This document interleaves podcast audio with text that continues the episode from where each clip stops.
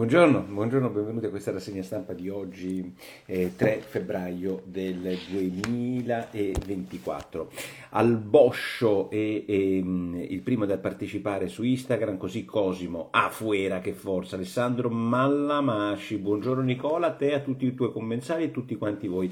E un grande abbraccio a tutti quanti voi che ci avete su... Ieri ci sono stati dei numeri pazzeschi eh, di eh, visualizzazioni in diretta streaming eh, della ripartizione partenza, quindi vi ringrazio moltissimo per essere stati numerosi e aver accolto il nostro invito di partecipare è un evento eh, che facciamo ormai due volte l'anno e che per noi, è, per noi della zuppa, per tutti quelli che ci lavorano, è un'occasione straordinaria per vedere persone dal vivo. Quindi ringrazio tutti quelli che sono venuti ieri dal vivo e tutti quelli che non sono potuti venire dal vivo e che comunque ci hanno affettuosamente seguito. E ieri alla ripartenza Vittorio Sgarbi annuncia le sue dimissioni da sottosegretario e devo dire la verità che mi ha colpito moltissimo, io non mi aspettavo che eh, arrivasse a questa decisione non lo sapeva neanche Sabrina, eh, la sua fidanzata che era con lui, non lo sapevano tutti quelli che erano stati mitico Nicola, grazie per il badge d'Ambra, e non lo sapevano nessuno di quelli che lo accompagnavano. Vittorio pensava, oggi c'è qualche retroscena che ricorda questa cosa, l'ha detto forse nell'unica intervista decente di oggi che ha fatto che rende l'idea di quello che pensa Sgarbi, mi sembra che l'abbia fatta il Corriere con l'Arachi, eh, mi sembra che sia l'Arachi, non vorrei dire stupidaggine, oggi sul Corriere c'è un'intervista a Sgarbi che è esattamente quello che mi ha detto a me ieri, quindi io penso penso che sia esattamente l'intervista più fedele, non ideologica che ho letto oggi sui giornali riguardo a Sgarbi, che dice non mi hanno difeso e soprattutto l'antitrust come dei cazzoni dei cazzoni, può pensare che io, eh, parlando di arte e venendo a pagare per questo, alcune volte gratis come fa la ripartenza, alcune volte pagato come avviene in altre occasioni, io sia un, eh, in conflitto di interessi. Questa storia che riguarda Vittorio Sgarbi, che vi ripeto si dimette, come oggi titola il Fatto Quotidiano, pensate un po' voi, fuori uno, e questo fa sì che molti dei suoi amici, come compreso, dicono mannaggia, peccato, non la diamo vinta a quelli che in maniera illiberale pensano che una persona come te non possa raccontare l'arte e persino farsi pagare, bene, la cosa straordinaria è che l'antitrust in questo paese si permette di pensare, usando ovviamente le norme della legge Frattini, che Vittorio Sgarbi, siccome è pagato per le sue conferenze, ragazzi, questo è il punto, è in conflitto di interessi con il suo mestiere di sottosegretario. Questi dell'antitrust vivono sul cazzo di iperuranio. Iperuranio! Questo è il cazzo di antitrust italiano. E querelatemi pure. Perché uno che pensa che Vittorio Sgarbi sia in conflitto di interessi perché va a fare una conferenza su Michelangelo e qualcuno gli dà 5 o 10 mila euro e che ha fatto 200 carte in un anno, quelli che pensano che ci sia un cazzo di conflitto di interessi, come se il ministero c'entrasse qualcosa con Sgarbi e con le sue conferenze, secondo voi, ma ci arriva anche un bambino piccolo, cazzo, non un funzionario dell'antitrust, invitano Sgarbi perché è sottosegretario o perché Sgarbi, che vi stia sui coglioni o che non vi stia sui coglioni. Qualcuno, cazzo, ragiona! Mi fa venire il sangue al cervello. Uno invita Sgarbi e gli dà 10.000 euro, ma perché? È Sgarbi o è un sottosegretario? Chi cazzo al mondo può pensare che io pago Sgarbi perché è un sottosegretario e non perché è Sgarbi? È un paese di pazzi, burocrati della minchia! Non è possibile, non è possibile che noi facciamo... Poi dopo, Sgarbi vi può stare sui coglioni. Vi può stare sui coglioni. Potete pensare che Sgarbi sia la persona che non vi piace, ma voi dovete ragionare sul principio, cioè l'antitrust con i suoi pareri di sta ceppa decide e sostiene che Sgarbi vi è in conflitto di interessi. Allora io chiedo, io chiedo agli amici del governo che non lo difenderanno, perché è un rompicoglioni Sgarbi, lo capisco, agli amici dell'opposizione che l'attaccano, e voi? Voi che avete ancora lo studio da commercialisti? Voi che fate ancora gli avvocati, voi che fate ancora i consulenti di questa ceppa, voi che non vedete l'ora di ritornare a lavorare in ambiti molto simili a quelli per cui state facendo sottosegretari e ministri, voi che cazzo fate? State zitti perché ha toccato Sgarbi? Prende Sgarbi e poi c'ha ragione Repubblica che scrisse 100 parlamentari in conflitto di interessi, perché come il garantismo. Il garantismo vale sempre per, il nemico, per l'amico, per il nemico non vale mai. E la destra non è garantista con la Salis, e la sinistra non è garantista col neonazista eh, che fa le cose. È così. E questi fenomeni che oggi non difendono, non Sgarbi, ma il principio per cui un cazzo di burocrate può pensare che noi si inviti Sgarbi perché è sottosegretario e quindi sia in conflitto di interessi e non perché Sgarbi, è un paese di pazzi, pazzi, burocrati morti che camminano, e questi signori di 90 anni che usano ancora la pasta del capitano, tutti pieni di forfora, che vengono là e pensano lì all'antitrust portati da un autista pagato da noi contribuenti allora vediamo, ai sensi della norma di questa ceppa, e poi mi dà un caffè, e gli fanno il caffettino, si beve il caffè, girano con la tazza come fosse, no? C'era una volta in America.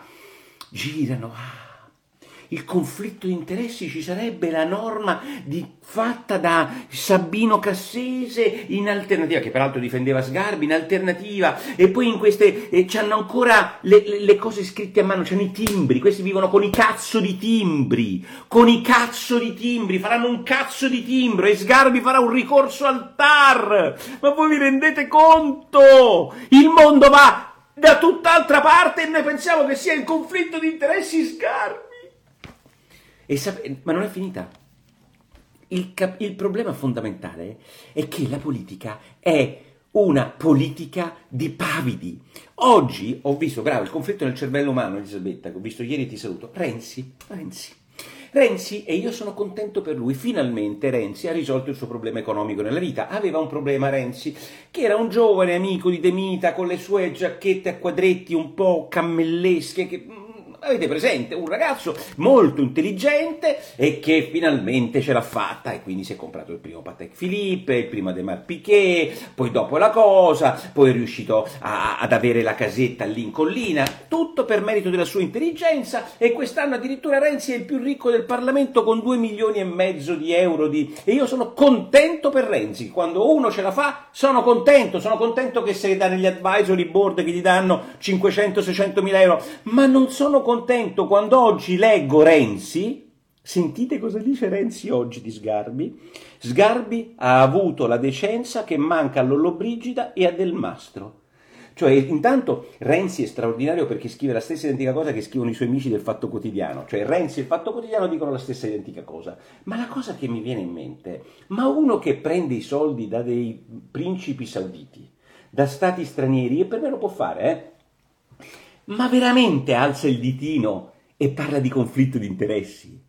Ma voi mi dovete dire una cosa, ma veramente Renzi oggi può fare il moralista sul conflitto di interessi? Ma, io voglio, è come se facesse delle lezioni all'università, come si vince un referendum? Ve lo spiega Renzi. Come si vince il referendum? Ve lo spiega Matteo. Come si vince il conflitto di interessi?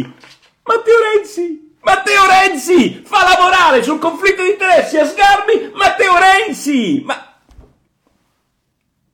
No, io mi verrebbe, mi verrebbe da ridere, ma invece c'è da piangere. Quindi io rivendico la facoltà che ha Renzi finalmente di risolvere i suoi problemi economici. La rivendico! Però mi sembra veramente incredibile che da una parte Renzi fa le sue straordinarie consulenze, toc toc! E quello là, se parla di Michelangelo, gli danno 10k, non un milione, 10k per parlare di Michelangelo in una serie di conferenze. È in conflitto di interessi e ha fatto bene a dimettersi. Ma ragazzi, ma è una roba, cioè, che è, è tutto così. E quindi in questo momento quello che contano, sapete che cos'è? Sono gli amici. E gli amici, che Sgarbi non c'ha anche per il suo carattere, che o lo conosci o se non lo conosci evidentemente non hai neanche la più pallida idea di che cosa sia, e allora gli amici ci sono. E uno di questi è Langone, oggi nella preghiera del foglio, Langone dice, per fortuna che te ne sei andato via, io a quel ministero per non incontrare San Giuliano non ci mettevo piede, poi io non ce l'ho neanche con San Giuliano, però la pavidità completa di questo governo, non capendo questo governo, come aveva compreso Craxis, una cosa molto più grave di questa, che non c'è nessuno di questi fenomeni, se non quattro scappati di casa, casa di gente che non ha avuto né arte né parte, non ce n'è nessuno che potenzialmente non è in conflitto di interessi come Sgarbi semplicemente perché pensa, perché ragiona e perché viene pagato per quello che fa. Ma comunque, la cosa straordinaria è che Langone nella sua preghiera ci spiega come il mondo è fatto di invidiosi e che finalmente sarà libero Sgarbi di essere Sgarbi ed è l'unico che affettuosamente oggi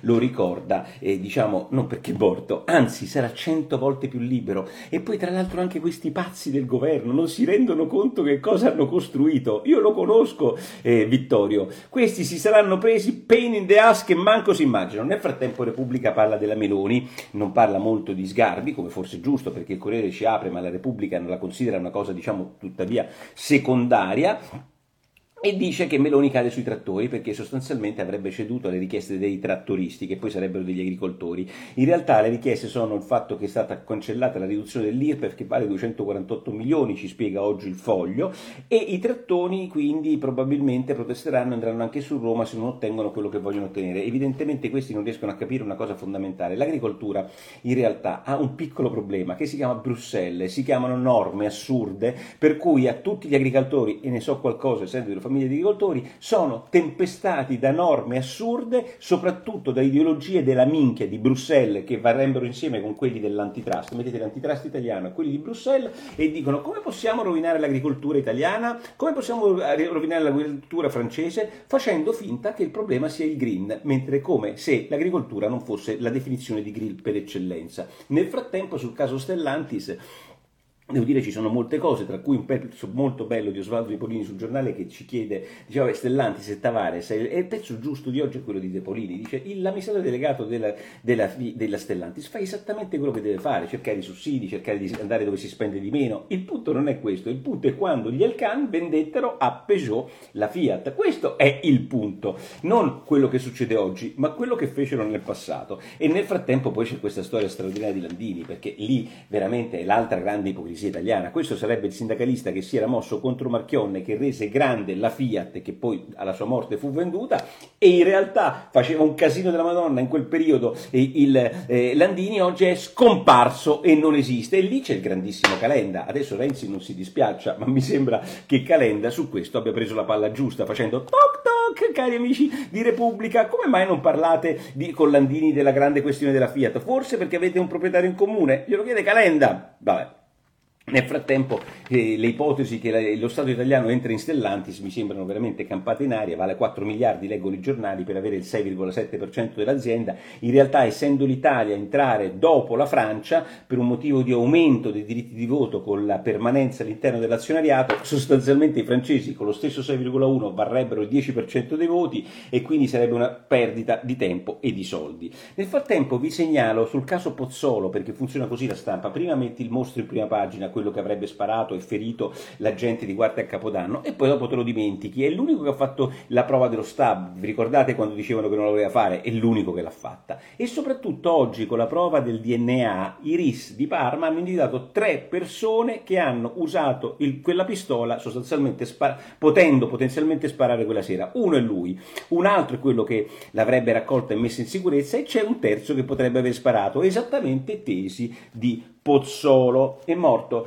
un grande banchiere che conoscevo, ha fatto grandi operazioni, molto eh, signore, molto carino, è, è stato l'uomo che sostanzialmente ha permesso la scalata ai furbetti di D'Alema di, eh, e, soprattutto a Gnutti, il grande inventore di Gnutti che si chiama Federico Imbert. Ve lo ricordo perché oggi un po' i giornali, soltanto forse di mito in prima pagina il Sole lo ricordano, ma fu uno, un grande protagonista dietro le quinte della politica eh, diciamo, finanziaria di questo paese. Nel frattempo sull'economia vi segnalo che potrebbe il Sole 24 ore dice riaprirsi la rottamazione rottamazione quater per quelli che non hanno pagato la prima e la seconda rata e il Sole 24 ore ricorda come ci sono 500 nomine che questo governo deve fare nei prossimi mesi, dalla RAI alla Ferrovia dello Stato a CDP, c'è, in ba- in bol- in, c'è un botto di roba che si dovrebbe eh, fare. Poi c'è la storia della Confindustria. Ragazzi, la storia della Confindustria è una storia fantastica. La Confindustria a cosa serve?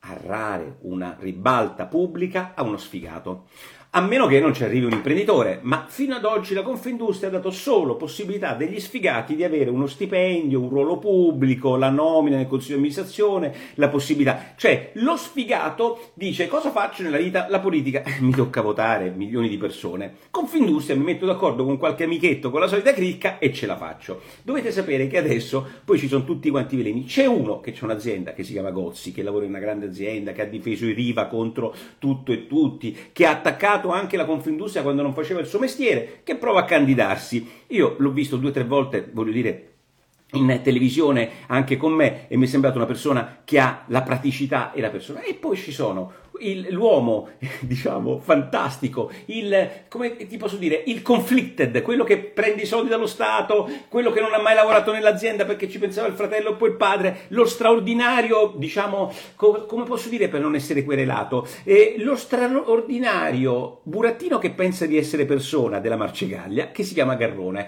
perché Garrone è una grandissima famiglia, una straordinaria, straordinaria storia imprenditoriale, la gente può confondere quel Garrone con il padre Garrone, tutti possono confondere, però il Garrone è un prodotto, lo dico con affetto, come può essere Casini, non so, di Forlani, quindi possono anche superare i, i maestri, il prodotto della Marcegaglia, cioè la specie di, come dire, di eh, come possiamo dire, veleno dal punto di vista associativo della Confindustria che domina questa, questa associazione, avendola re, resa un'associazione ridicola nel peso politico negli, negli ultimi vent'anni.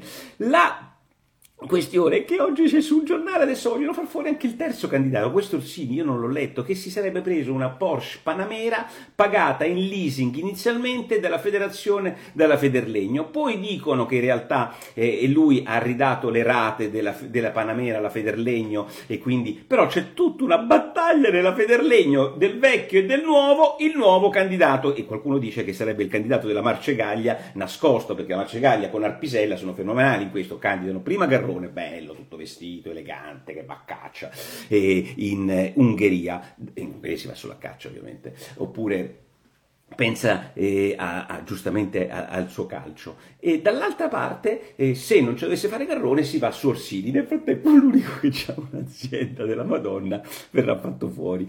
Eh, io mi auguro di no ma se viene fatto fuori vuol dire che ovviamente ehm, e, vabbè, e, beh, poi c'è un'altra cosa stupenda. Oggi Cazzullo parla del clima e Cazzullo parlando del clima ci spiega che imbrattare la Gioconda, io non ci potevo credere nelle sue lettere, è commettere un errore, ah grazie, ti ringraziamo, però meno grave di chi nega il cambiamento climatico o la responsabilità dell'uomo nel cambiamento climatico. Ma io non so cosa gli ha preso al mitico Cazzullo, eh, forse è preso a scrivere i suoi libri straordinari e, e, ed essere invitato da tutti noi che non vediamo l'ora di, pro, di, di promuovere i suoi libri, ma... Eh, adesso voglio dire, eh, a Cazzullo io non so se si può paragonare uno che lancia una zuppa che non è di porro contro la, la Gioconda, quelli che interrompono le strade, quelli che anche in maniera un po' più violenta in giro per il mondo cercano di rompere e distruggere gli elettrodotti. Ma comunque, diciamo, l'ultima generazione è, eh, commette degli errori, secondo lui, inferiori a quelli che commette Closer, il premio Nobel della fisica del 2022 che dice che non c'è alcun riscaldamento climatico,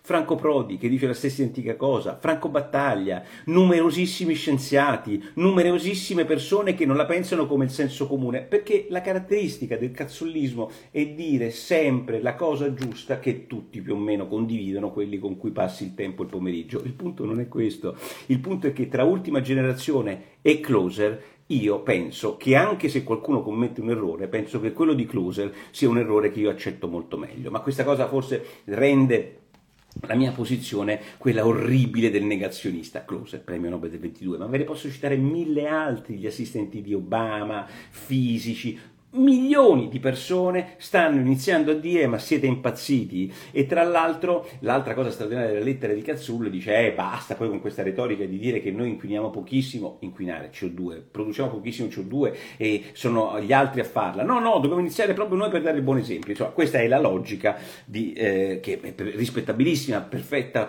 ma adesso che dire che questi che non la pensano come lui commettono un errore peggiore di quelli che imbrattano la Gioconda? Beh insomma forse abbiamo esagerato esagerato. Nel frattempo sul premierato per, eh, Pera è contrario al premierato, ma poi scopri da Repubblica che in realtà non è contrario al premierato, ma le modifiche che stanno facendo in Parlamento per cambiarlo. Eh, I collaborazionisti sono peggio dei cosiddetti negazionisti. Ehm, poi, buongiorno Nicola, ed allora i tempi sono maturi perché legiferare al riguardo, perché l'uomo ha bisogno di essere guidato da leggi, da solo crea i paradossi che lei poco fa ha messo in evidenza. Vabbè, non ci ho capito molto, però penso che sia. E poi, afuera antitrust, eppure l'antitrust fu una delle prime, eh, diciamo, misure liberali in uno Stato che aveva le grandi concentrazioni, quindi è una cosa seria. Scusami, è vero, mi, mi sono dimenticato, non l'ho citato, il grande Zichichi dice che il comportamento dell'uomo incide o non incide sul cambiamento climatico, che invece è dovuto al sole, per dire, magari... Eh, è anche lui un folle negazionista, Zichichi. Vi do un abbraccio, vi saluto e vi ringrazio per aver partecipato, come sempre, numerosissimi ieri alla ripartenza. Zuppa, noccio 2 e no vegan. Grande François, ci sei mancata, ma ci sono stati tanti amici ieri e vi do appuntamento, come sempre, a domani. Ciao!